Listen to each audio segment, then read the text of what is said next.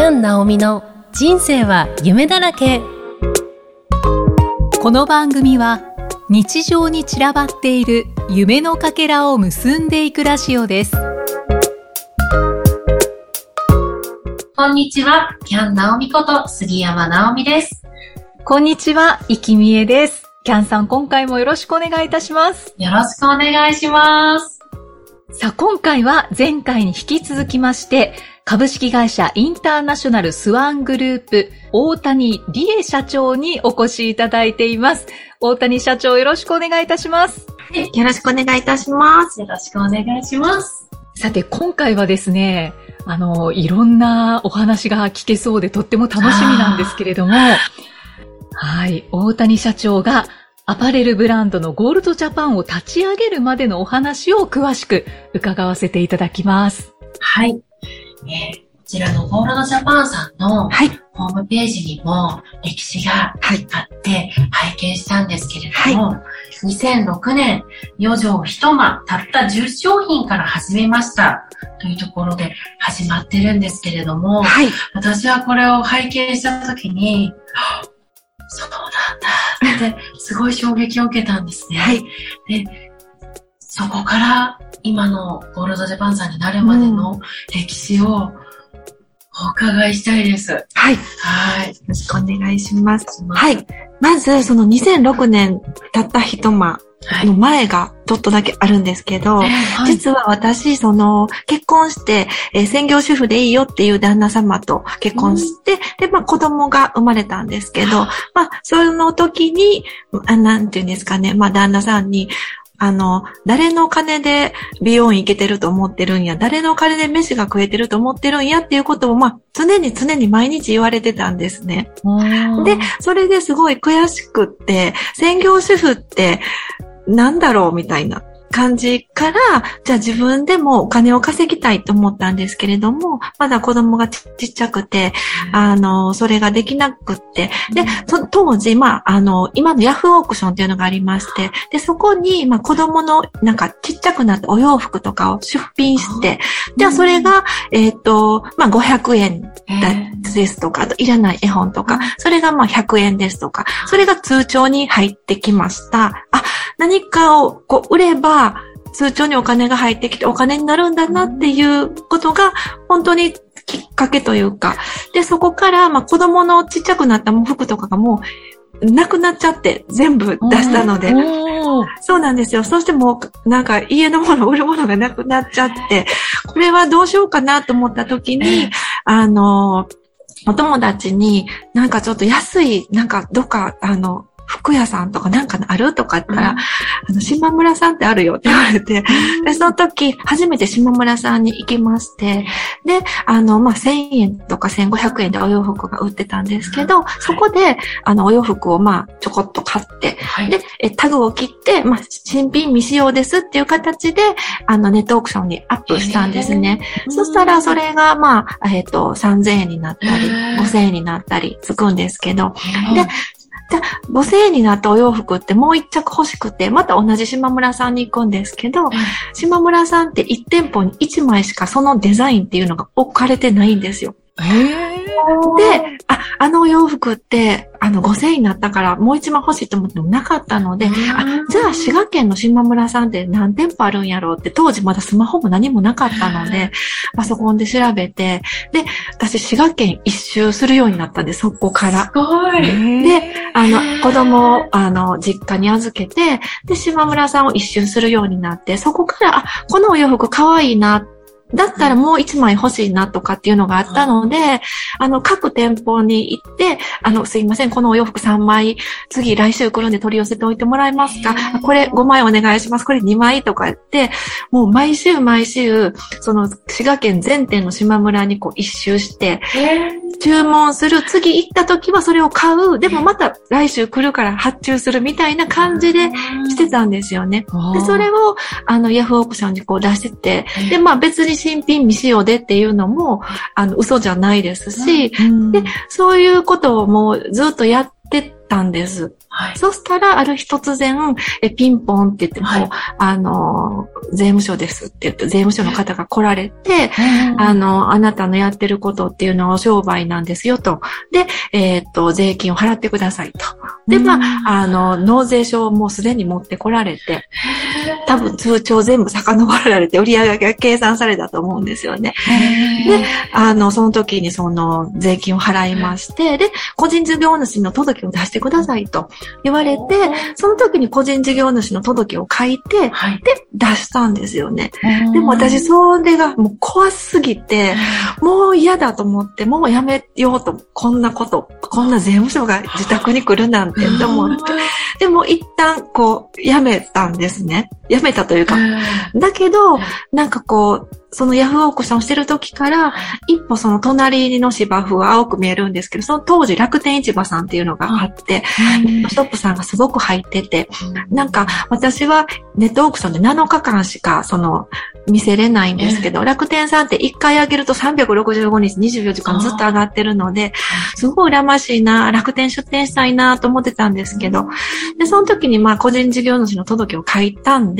当時個人事業主の届があれば楽天市場に出店できるっていうのがあったので、あ、じゃああれ、あれ、あのことだよなと。で、じゃあ一回ちょっと出店してみようっていうのが本当にその2006年のきっかけだったんですよ。別にホームページも私何も作れないですし、もう本当に文字打つぐらいしかできなくて、で、まあ、あの、そのホームページは、はい。あの、業者さんに作っていただいて、で、こう立ち上げるんですけど、なかなかやっぱり楽天で島村さんの服は売れないので、私アパレルの経験もないですし、どうやってまず服って仕入れるんだろうみたいな。で、そこでまあ検索すると、はい。大阪千場とか出てきたので、あ、服って大阪千場に行ったら仕入れられるのかなと思って、電車で行きまして、どこで仕入れるんだろうみたいな。で、まあそういうなんかところにもこう行かせてもらって、問屋さんみたいなとこは当時あって、で、問屋さんの玄関を叩くんですけど、まあ、あの、お店をしてないと仕入れられないよみたいなことも言われまして、だけどどうしても私は、まあ問屋さんっていっぱいあるんですけど、なんかその一番の、ここの問屋さん絶対仕入れたいと思って、で、まあ、あの、自分の自宅の窓ガラスにセールって画用紙で書いたやつをこう貼って、あの、外から写真撮ったりとか、なんか本当に滋賀県の近所の人だけに服をなんかこう売ってますっていう感じで、まあ自分のその服だったりをちょ、ちょっとこう綺麗に並べて、テレビに風呂敷とかかけて、ちょっと写真撮って、その写真を持ってって、で、何回も私3回ぐらい行ったんですかね。ただもう、あの、大谷さん、ほんまに、もう、もうしゃあないなって言って、あの、カード作ってもらって、で、あの、その、問屋さんに、はるばる入店できたっていう。でそこで、あの、楽天さんに出せる、あの、ちゃんと、そう、正規品といいますか、服を仕入れることができたっていうのが、まあ、きっかけだったんですよね。そうなんですね。行動力。で、やっぱり、そうなんですよ。で、あの、その、と、その本当のゴールドジャパンのと楽天出店した時は、もう、あの、もともと、まあ、普通サイズのお洋服もちょろっと置いてたんですけども、もともと私が、あの、妊娠した時に太っちゃったんですよね。それで、着る服が、ちょちょっと、だんだんちょっとなくなってきたというか、本当に、あの、メンズの L サイズとか、えーメンズの、あの、カーゴパンツとかをこう、レディースだったらちょっと入らなかったんで、でもなかなかやっぱ可愛いものがなかったので、うん、なんかそこでちょっと大きいサイズ、売ってみようかなというか、まあ需要があるんじゃないのかなっていうのもきっかけだったんです。はいその一時的な体重増加の時にでした。はい、そうでした。考えられたんですね。そうですね。はい。うんへえ。うん。大谷社長が男性のはい一般のものを、えっと、メンズサイズのものをはい。着用されてたっていうイメージがつかうないですね。ん。もう当時は。へーうん今は、その、普通体型と言いますか。はい。めちゃくちゃほっそり、スリム体型です。ですよね。そう、当時はそうだったんですよね。ただやっぱりその、あの、楽天出店すると絶対売れると思ってたんですけど、全く売れなくて。えーもう全く売れなくて、で、私は本当にあの、なんていうんですかね、ホームページとかが作れないくって、あの、毎月こう、このショップがお休みですっていうカレンダーすら更新もできず、何も更新できなくて、で、あの、月3万円でそういうあの、ネットの、あの、なんていうんですかね、こう、ホームページ会社さんが、こことこことここは買えますよとかっていう、まあ、契約だったんですけど、その3万円がもう当時払えなくて、売れなさすぎて。で、もう、あの、ファックスも買っちゃったし、楽天出店するためにいろんなお金も払っちゃって、仕入れもしちゃったんで、でもこれはいよいよまずいなと思って、で、まあそこの、あの、ホームページの会社の社長さんに、すいません、ちょっと売れてなくてお金がなくて、この3万円払えないんですけど、ちょっと半年待ってください。私この半年で、絶対に、あのこのサイトを売って、ちゃんとお金を払って、あの、やるようにするんでって言ったら、そこの社長さんが優しくてですね、大谷さん、じゃあ、あの、半年頑張ってみなさいよと、僕たち無料で、あの、するからって言うって。わで、そこで、まあ本当になんで売れないんだろうっていうことから始まったんですけーど、そうですよね。そうですね。そこからまあ本当にあの、まあ真似をしたというか、売れてるショップさんのあ真似をしたりとか、まあ本当にこう、こう改善というかしまして、で、あの、やっと1枚が売れ、5枚が売れ、10枚が売れっていう感じーで、だんだんだんだんこう、あの、軌道に乗りまして、で、お客様がつくようになったんですよね。あっていうのが本当の初期の時でしたね。ーうん、いろんなサポートをいただきながら、そうですね。はい。えーうん、今ここで聞きたいのは、えその熱量はどこから来たんでしょうって思うんですけど。そうですね。当時本当にまあ、あの、まずいっていう部分だったんですけど、やっぱり、プラス1、プラス2ってこう売れていくにあたって、あ、もっと売るにはどうしたらいいんやろもっとお客様に見ていただくためにはどうしたらいいんやろって、もうそこしか頭になくて、うーん。うん。で、本当にまあ、あの、大阪に仕入れに行って、えー帰ってきて、あの、自分でこう、またその時、モデルさんの雇えなかったというか、なあので、トルソーにお洋服を着せて、あの、写真を撮って、で、それを楽天市場にアップしてたんですよ。ーゴールドジャパンのサイトって全部トルソーだったんですよね。えーそうなんですね。うんあーすごいな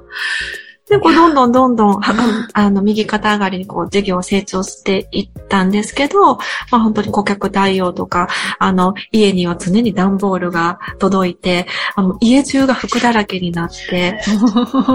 でもう、あの、自分はもう寝るのが、当時本当3時間が5年ぐらい続いたんですけど、もう土日休むもま間もなくです。でもやっぱり子供が、あの、例えば、あの、まあ、一泊旅行とか、例えばその、行くんですけどええ、あの、その時にもパソコンを持って行って、まあプールサイドでなんか、あの、お客様にこう発送しましたっていう連絡とかをこう送らないといけないかったり、あの、うん。メール、クレーム対応とかもあったので、はいあの、そうですね、プールサイドで、あの、パソコンを開けてやってたりですとか、もう、もう、バリキャリじゃないですか。なんかそんな一人だったので、なかなか、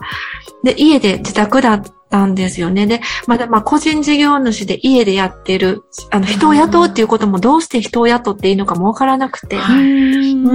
ん。で、ある時にこう回覧板が回ってきたんですけど、その回覧板が、あの、なんか、もう明らかにこう、エクセルで作ったというか、表があって、今までは田中とか、こう、手書きだったんですけど、ええ田中っていうのがこう、パソコンの文字で書かれてたので、あ、この子の家にはパソコンがあると思って、私ピンポンしに行って、パソコンありますよねってすいません、ちょっと手伝ってもらっていいですか？って。ええあー。そんな状況でしたね。いやー、すごいです。いやなんでしょうか？なんかハングリー精神というか。ー、もう本当にすごく。なすすべがなくてっていう感じです。ええめちゃくちゃすごいです。あの、今あの、本当にスタートされてからのお話で、ずずっと鳥肌が立っちゃって、あの、この番組って、あの、何かしたいっ何か始めたいっていう方も聞いてくださってると思うんですけど、大谷社長のお話って、はい。今ヒントしかないですよね。何もないところから、こうやって動いて、自分で動いて、一つずつやってこられた？もうあの、問屋さんに、うんあの、おろしてもらうところも、私も個人事業主なんですけど、はい。行って聞いた時があって、はい。個人事業主ってなかなかカードがもらえないじゃないですか。あの、ちゃんと店舗があるのかどうかとか、それを何回も通われて、もう大谷さんって言って、あの、カードが発行されたとか、私もインターネット立ち上げてるんですけど、やっぱりすごくそれもお金かかることだし、それを半年待ってくださいって言って、で、どうにか形にこうされてとか、もう今のお話全部ヒントでしかないから、何かやりたい人は、とにかく自分がもう考えつけることでいいから、何か動いてみると、また道が開けるんだなっていそうのが、ね。すごい感じました。うんうわー すいません。ね鳥肌立ちながら聞いちゃった。そうですよね。そうですよね。やっぱり旦那さんのその言葉が一番のきっかけなのかなっていう。逆に感謝ですかね。なんか何クソみたいな。あで、また当時、その楽天でこう、売り上げがこう、順調に伸びてきた時も、税務署が入ったんですよね。税務署というか、お尋ねっていうのが来てて。あ、そうそう、あの、個人事業主ってぜ税金払わなあかんとは頭で分かってたんですけど、もう忙しすぎて、全く払ってなくてですね、これはちょっとまずいと。で、そこで初めて税理士さんっていう先生という方に出会って、大谷さん、これは払わなあかんと。で、とりあえず、あのーもうこ、この分は払って、で、会社にするって言いなさいって言われたんですよ。で、株式会社にすると、その、税金も35%、なんか安くなるんですかね、その個人事業主より。で、先生が、あの、もうすぐ友達の司法書士がそこにいるからって言って、相談に行った日に、もう会社名考えて、もう会社に、あの、登記しましょうって言われて、そういう流れになっちゃったんですよね。だからまさかその自分が会社をするとか、まあ全く思ってないくって、ただただその、なんか税金がっていうことで、あの、株式会社インターナショナルサーグループができて、で、じゃあ会社にしたから家じゃなくてテナント借りていいよと、従業員さんも雇っていいよってその時初めて言われて、あの、ここの草津にテナントをちょっと借りるようになって、で、さあ従業員さんでどうやって雇うんやろうみたいな、職、職場やな、職場行こうみたいな、もう本当になんか当時そういう、なんか一歩一歩というか、すごい。手探りですよね。い。や、本当そうなんです。本当そうなんです。でもなんかいいタイミングで何か、税理士さんに出会ったりとか、うんなんかこそうですねう助言してくれる人がいたりとか、はい。縁が繋がって。も持ってらっしゃいますね。本当そうですね。あじゃあ、株式会社にしたのは、はい。ただ流れに乗ったら株式会社を立ち上げることになったっていうこそうですねと。だったんですね。ああ。そうじゃなかったらしてなかった。はい。うんあの、株式会社名はインターナショナルスワングループですけれども、い。オールドジャパンはどんな由来があるんですか？ゴールドジャパンは当時、楽天出店しようと思った時に、荒川静香さんがスケートで金メダルをこう日本で初めて取られて、で、その時、ちょうど、あのーうん、なんか、金メダルって一番じゃないですか。はい。あ一番って金メダルだったので、私は、その、もうアパレルで金じゃなくて、まあほんと大きいサイズの、そのブランドの中で一番になりたいっていう思いで、ゴールドジャパンっていうのをつけたんですよね。かうん。っこいいですね。はい。どうしても、なんか、すうん。そうですね。そういう思い。ちょっとこう、なんだろう、引け目を感じる人もいると思うんですよ。ゴールドつけたいけど、いやう、んちょっとそこまでなんかこう、ビッグなこと言えないかなって思ったりもするかと思うんですけど、はい。大谷社長はもうそこで行こう、ゴールドジャパンで行こうみたいな。なんかそんな感じでしたね。はい。言い切るって大事ですうね。ん本。当ですね。覚悟っていうか、はい。行くぞっていうのが。なんかそうですね。なんか一番になりたいなっていうイメージで。。いやー、かっこいい。本当ですね。はいもう、なんかすごい度胸を感じますね。全然なくてす。ごいです。うんへー。そうだったんですね。そうですね。で、まあ、公式サイトだか、まあ、ヤフーとかアマゾンとかいろんな店舗もあるんですけど、やっぱりその公式サイトを作って、ここでお客様というか、そのゴールドジャパンのブランドをもっと大きくしたいっていうのがありまして、で、そこで、あの、やっぱりこう、インターネットってお客様の顔が見えないので、やっぱりこう、見たいし、あの、ただただ服を買うっていうブランドではなくて、あの、本当にこう、お客様がお客様と出会ったりとか、あの、なんかゴールドジャパンに出会って、なんか楽しいなとか、あの、うん、なんか服のブランドなんですけど、ちょっとなんか違ったいいものを作りたくて、それでやっぱりあのイベントをね、クリスマスパーティーとか、あの、USJ とか、いろんなイベントを開催して、なんかこう、心のつながりっていうんですかね。うん。それをすごく持ちたかったっていうのが、うん、きっかけですね。うん。スタッフさんは今何人ぐらいいらっしゃるんですか？スタッフね、11人ですね。はい。そうなんですね。はい。なんかキャンさんが、スタッフさんとても温かい方たちが多いんですっておっしゃってましたよね。よ本当に、もう一人お一人が温かくて、例えばお洋服のことでご相談させていただく方とか、はい。例えばあのインスタライブとかでお邪魔させていただくときに、やり取りさせていただく方って、こう、一人一人いろんな方とお話しさせていただく機会があるんですけれども、皆さん本当温かくて、うんうんうん。考えてくださってるってことが伝わるんですよね。あうん。それってでもやっぱり大谷社長の人柄に集まってこられた方たちだと思うので、ー愛を感じるんですよいや、ね。でもね本当に、あの、創業時は、はい。従業員さんだった方全員辞めちゃったんですよ、え、実は。えうん。で、その当時、はい、私、アルバイトみたいな、なんかこう、なんていうんですかね、こう、感じで、初めてだったので、お人を雇うのを、全部そうしてたんですよね。はいで、その社会保険とかもかけてなくて高いので。でうも、んそれでいいわって私思ってたんですよ。ただ、やっぱそう、働いてる方っていうのは、あの、社会保険かけてほしいみたいなのがあって、なんか、その時に私従業員さんの働く手の気持ちって、その自分はすごくいろんな会社とかいろんな、あの、もちろん働いてきて、でも自分が社長になった時って、その全く自分の思うがままでやっちゃって、そこでやっぱりこう皆さん、あ、なんで辞めるんやろって思った時に、あ、そうか、みたいな、そこもやっぱ気づきがあったりですとか、うん。なんか本当にこう、ね、なんかこう、うん自分の中でもやっぱりこう失敗をしながらですけど、こう今に至るというか、うんうーん、やっぱり紆余曲折が。そうですね。今のあの、スタッフ全員には、やっぱり、うちみんな女性ですし、うん。やっぱりこう、なんていうんです、仕事って、あの、もちろん取引先さんだったり、お客様だったり、スタッフ同士でも、うん、いいところを見つけて、やっぱり自分が好かれる人間になりなさいっていうのは、もう私も筆頭に、こう、うん、姿勢っていうんですかね。うんそこはすごく、あの、みんな気をつけるようにというか、やっぱそこそうやって成長していきたいというか、それも自分が成長する歴史になると思うんですよね。人格って仕事の中で作られていくと思うので、うん今のスタッフさんは大谷社長から見ていかがです？かいや、今は本当にあの、たくましくかっこよく、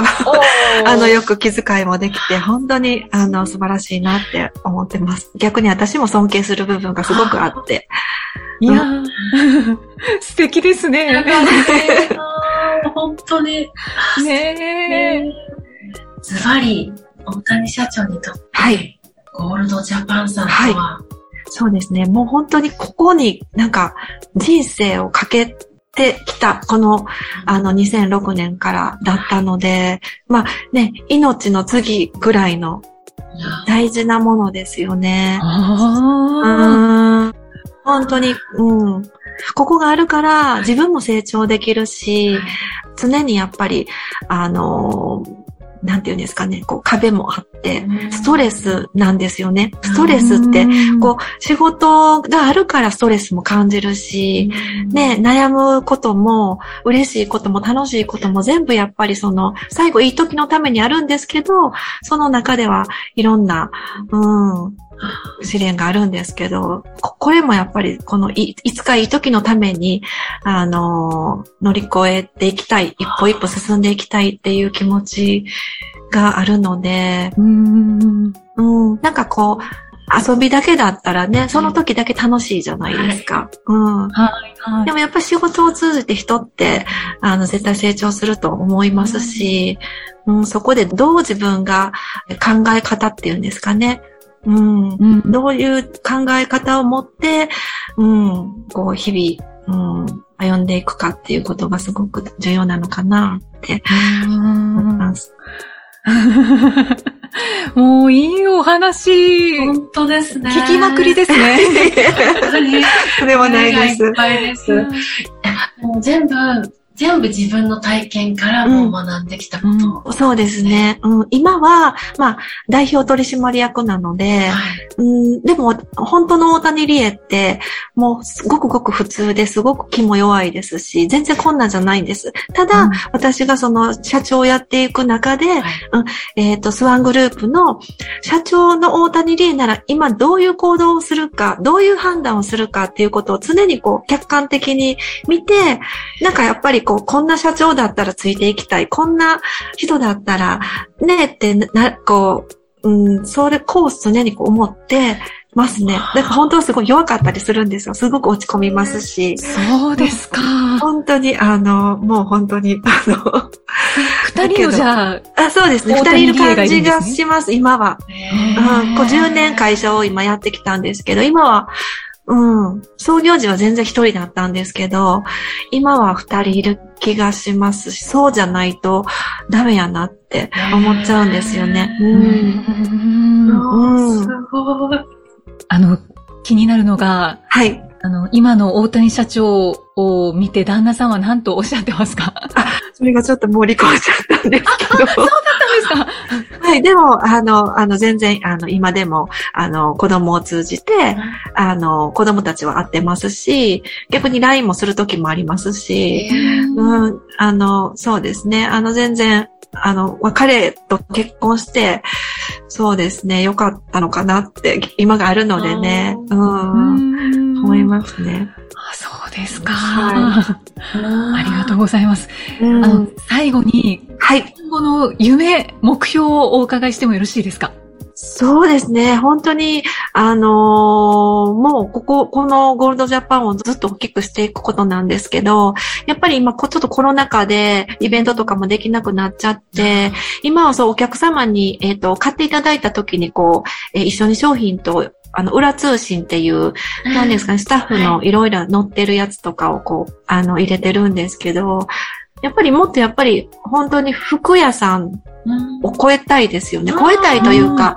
もっとつながりたいですし、いろんなものを通じて、うんそうしていかないといけないなっていうのをすごく思ってます。いろんなイベントもして大きくしたいですね。楽しい場というか、うんワクワク。じゃあもう、キャンさん、活躍するしかないですね。はい、ぜひ、キャンちゃんに。あの、携わらせていただけたら嬉しいです。はいそう、そう裏通信、お洋服頼むと、必ず一緒に入れてくださるんですよね。で、その中で、あの、私すごい、毎回楽しみなんですけど、スタッフさんに嬉しいことがあったら、はい皆さんでお祝いするとか、はい、はい。今月のところにも書いてあったんですけど、大谷社長のお祝いしようっていう一声で、はいあの、セッティングが始まってって、うんわ、すごいって、なんか、すごくないですか？なんか。そうです。なんか、あの、すごいいいことというかあって、じゃあお祝いしようってなって、うん。もう昼間から近所のイタリアンのオーナーに私電話して、あの、ちょっとあの、シャンパンとか、あの、全部もう用意してって言ってあの、ランチとか全部、そしたらオーナーがもうガラガラガラガラって、あの、あれで、もういろんなものを詰めてケーキとか、おお料理、それで会社に持ってきていただいたりとか、もう昼間から大宴会したりします。当に素晴らしいですよね。そうですね。なんか会社の雰囲気もすごい伝わってきますね。で、その楽しい場面も知れたりとか、はい。いろんなぽっちゃりの、あの、ゴールズジャパンさんを愛用してる方たちが乗ってたりとか、モデルさんとかも乗ってて、はい本当に一ファンとして見てて楽しいんですよ。うんうんうん。あの、商品頼まれた方たちが、その裏通信も見れて、よりなんかおしゃれを楽しむ。例えば自分の体型に似た人を見つけたら、私もこの服着たらこういう感じなんだとか、なんか参考にもなるし、一人なのにワクワクできる。うんうんうん。で、会社の皆さんのことも知れて、本当になんか愛が溢れてるんですよ。商品だけじゃなくて、すべてに愛が溢れてるなって。そうですね。ありがとうございます。とにかくね、もう本当に 大谷社長のはい。熱量を感じましたね。はい。ありがとうございます。熱いすごい。熱い。想像以上でした。たっぷりとお話いただきました。はい。はい。株式会社インターナショナルスワングループゴールドジャパンさんについてはエピソードの説明文にホームページのリンクを貼っておりますので皆さんぜひご覧ください。そしてこの番組ではメッセージやご感想をお待ちしています。エピソードの説明文に記載の URL からお気軽にお寄せください。ということで、大谷社長、はい。キャンさん、ありがとうございました。ありがとうございました。ありがとうございました。大谷社長、貴重なお話たくさんありがとうございました。ありがとうございまあした。りがとうございました。また次回お会いしましょう。